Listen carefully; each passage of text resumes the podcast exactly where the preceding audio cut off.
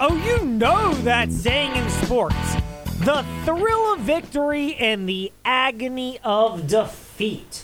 The thrill of victory, the agony of defeat. A saying that is as timeless as any, including the ones we invoked in our InsaneRadioDeals.com fast take yesterday to describe the University of Lynchburg baseball team. They win the NCAA Division III College World Series. And here's how the action might have sounded. Arrington trying to end it. And he does! Swarm the field, Hornets! You are national champions!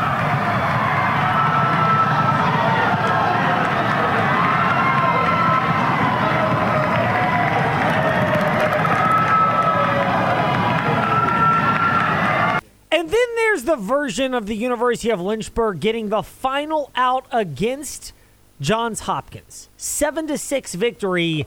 That might have included something that was not actually recorded on microphone. Might being the operative word, of course, because our degenerate minds here in the fast lane have to invoke this. Arrington trying to end it. And he does! Swarm the field, Hornets!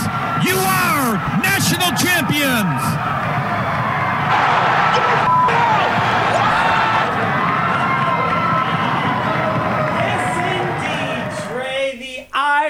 Is palpable. No, Kenny Powers did not actually record the final out. But I'm not. Thank God it's Friday. You're as glad as anyone that today is Friday. The Lynchburg Hornets get the thrill of victory, seven to six. And by the way, the total irony of the Lynchburg Hornets' victory, seven to six, to win the NCAA Division three championship is this: that sound bite that we played from Kenny Powers when his mystical team Atlanta in the show Eastbound and Down won the World Series, and then Kenny Powers uttered. Guess what? The score was 7 to 6 in that game, much like the University of Lynchburg victory. Yes, you cannot make this stuff up. It is almost impossible. It was destiny. I mean, it it, it, Danny it really Mc- was. at Danny McBride, you want to come come to Lynchburg? if Danny McBride wanted to come on the show, we would drop everything. We would even drop the call from our next guest, who has been monitoring the run of the University of Lynchburg while also monitoring the local teams in action in the state playoffs today, semifinal action. And with all due respect, Dave Walls, ABC 13 WSET, Dave, uh, we love you. We appreciate your insight. But if Kenny Powers does want to hit us up right now at 434 534 8500, we could even give him uh, a call on his cell phone if he wanted to provide that at Fastlane, Edlane, Facebook, Twitter, Insta. We'd gladly accept that, of course. Uh, then we would have to move you out of the way and we'd have to reschedule. As long as Kenny Powers has the whole uh, real American theme music that he used to come out of the bullpen with. You know, it's got to be the full entrance. You know, when, when he makes his de- debut on your show, no less will suffice.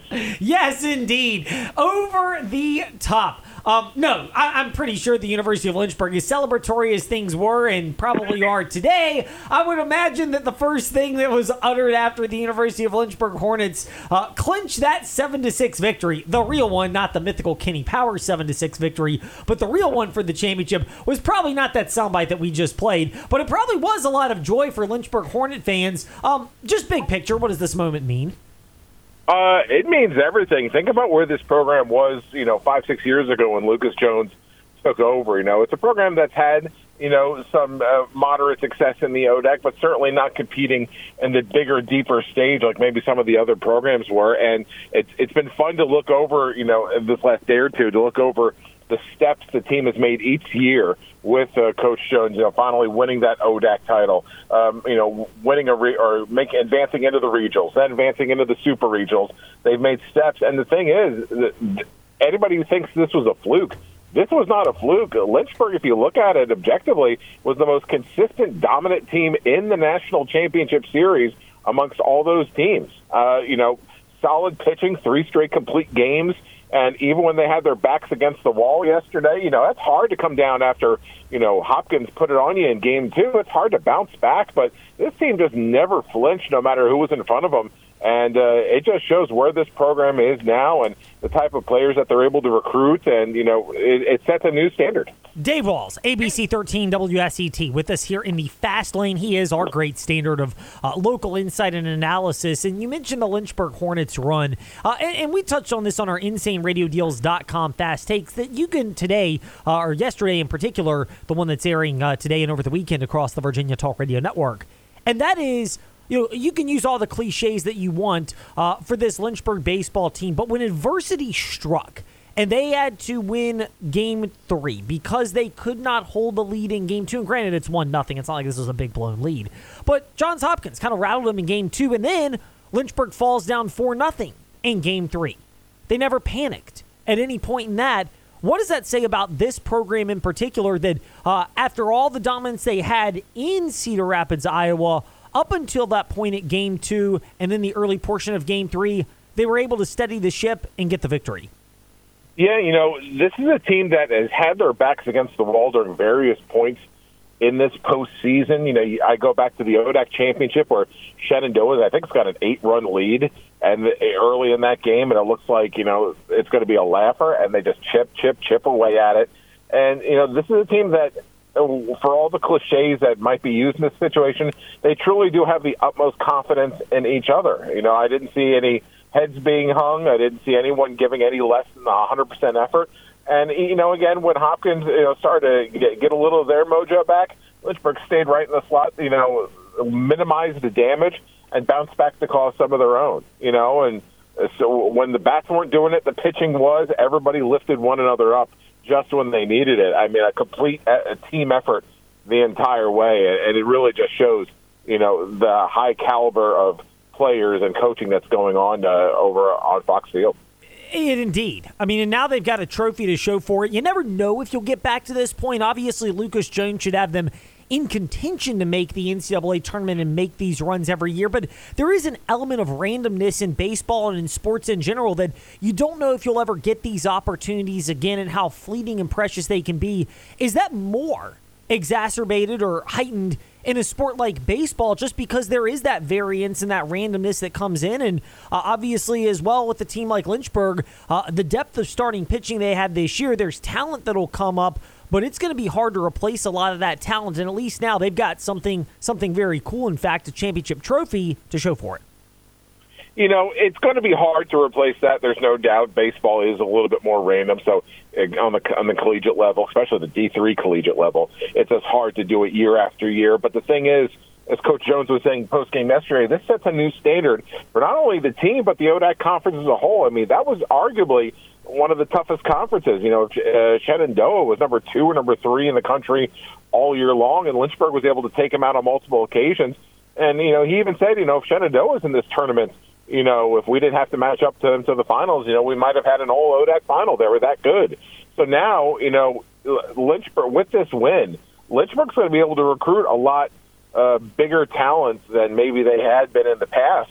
Because not only are you going to get, do you know that if things fall your way and you put in the work, you got a chance to make it uh, to the national championship. But you know, you're going to face the top level uh, D3 uh, opponents in the country game in and game out. You know, and if you're a player, that's what you want. You want the chance to win, and you want a chance to prove that you're the best against the best. So I think this run does uh, lots of great things for their future, even if they're not able to necessarily repeat next year. It sets a high bar for what they're able to do moving forward. You put all your great insight and analysis at Dave Walls WSET on Twitter, and you've been grinding at work uh, as you come back on the injured list earlier this week, and we are grateful for your time. As mentioned, I said, hey, Dave Walls must be the elite of the elite athlete. This is an Adrian Peterson like comeback from the torn ACL. Think about it. Athletes take a year to come back. Dave was a few weeks. Like let's let's give this guy some credit here. This is this is he's built different. Dave, I really, really, that is applause that you are hearing from the Fast Lane Studios for your comeback efforts this week. Um, Trey had to just take that to another level, and justifiably so, because you're grateful enough to do a double duty with us this week, adding to that workload that only you are capable of. Um, uh, you know, a reality for the Lynchburg Hornets, though, and you mentioned what this does winning a national championship in baseball for ODAC sports. We in our backyard see what these teams can do in different sports. What does it do, though, for a conference like the ODAC, which has had great success on a local and regional level, but now maybe wake up the country. And when it comes to D3 sports, I'm not going to pretend that they're on the same level as D1. We're obviously not naive, but for folks that really look at D3 schools and see who's dominant, what does it say for the ODAC now that, okay, now you've got a, a big one that you can hang up as well?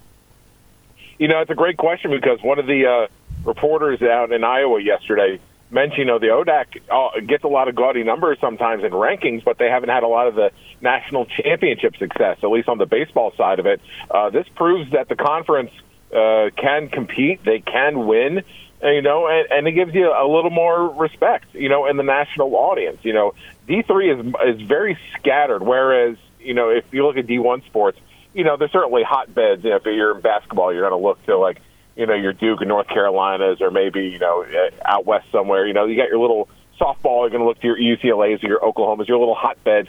D3 is a little more scattered around. You've got your hotbeds, but it's you know it's just it, it, there's communities that, that are just more scattered, and a lot of times the best doesn't play the best until the very end of the season. But you know the ODAC's proved now that they've got some of the best, and now that they can win the national championship. So uh, consider it kind of a warning shot fired to the rest of the D3 sports world that uh, if you're going to play the best, uh, you might have to be rolling through Lynchburg. Dave Walls, WSET, is with us here in the fast lane. That's also his Twitter handle, and we're grateful for his time.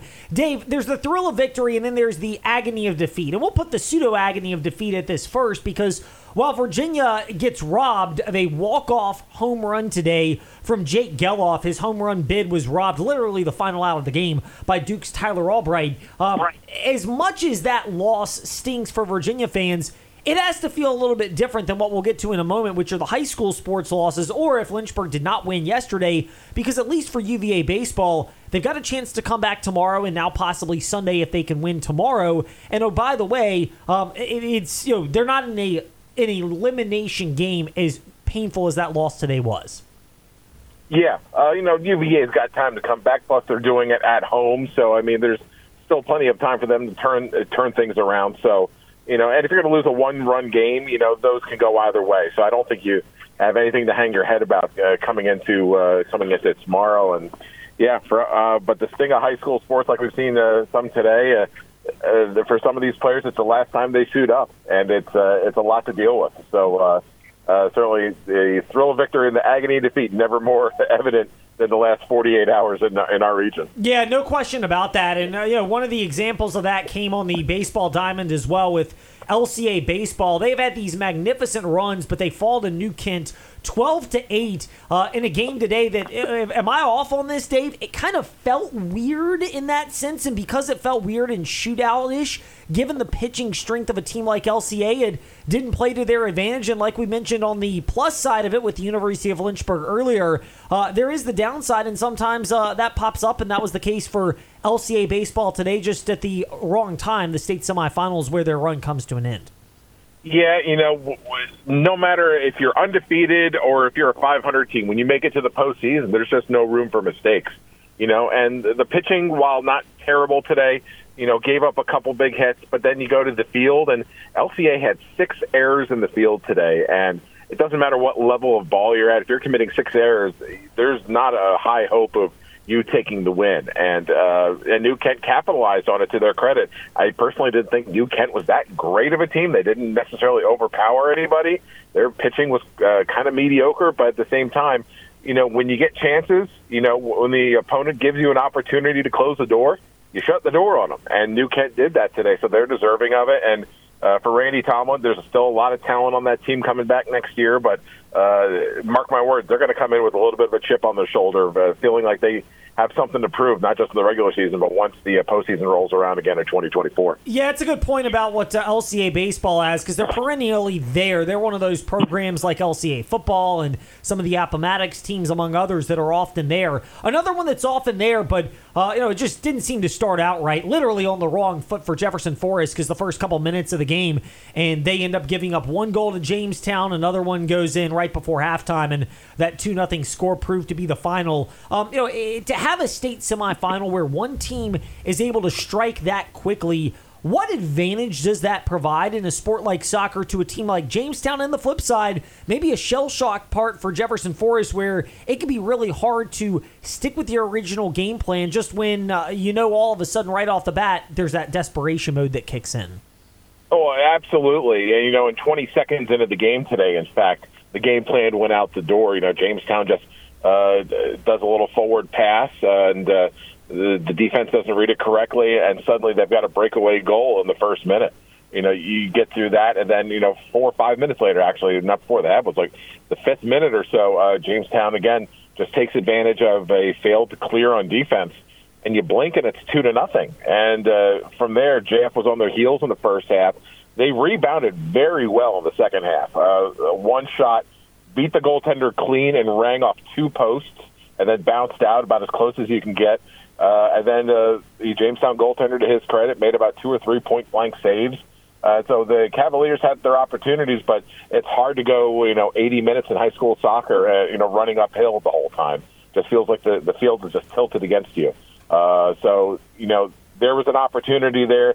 Cavs wish they would have that back, but still, uh, they never gave up, and they made it uh, much closer than even the scoreboard would appear down the stretch. Yeah, I mean that's really what happened. Uh, you lose that early goal, and all of a sudden the whole game plan goes out the window. Uh, the game plan for this week kind of went out the window, but Dave Walls of ABC 13 was flexible enough to go along with it anyway in the fast lane. Dave, thank you so much for your time today. Congratulations on coming off the injured list in impeccable fashion. Adrian Peterson like fashion, as our own Trey Lyle would say. I dug into my bag for that one. Yes, you did, Trey, and that was a mighty good compliment for you to lob to Dave Walls. As we'll keep following you at Dave Walls WSET on Twitter before we chat again.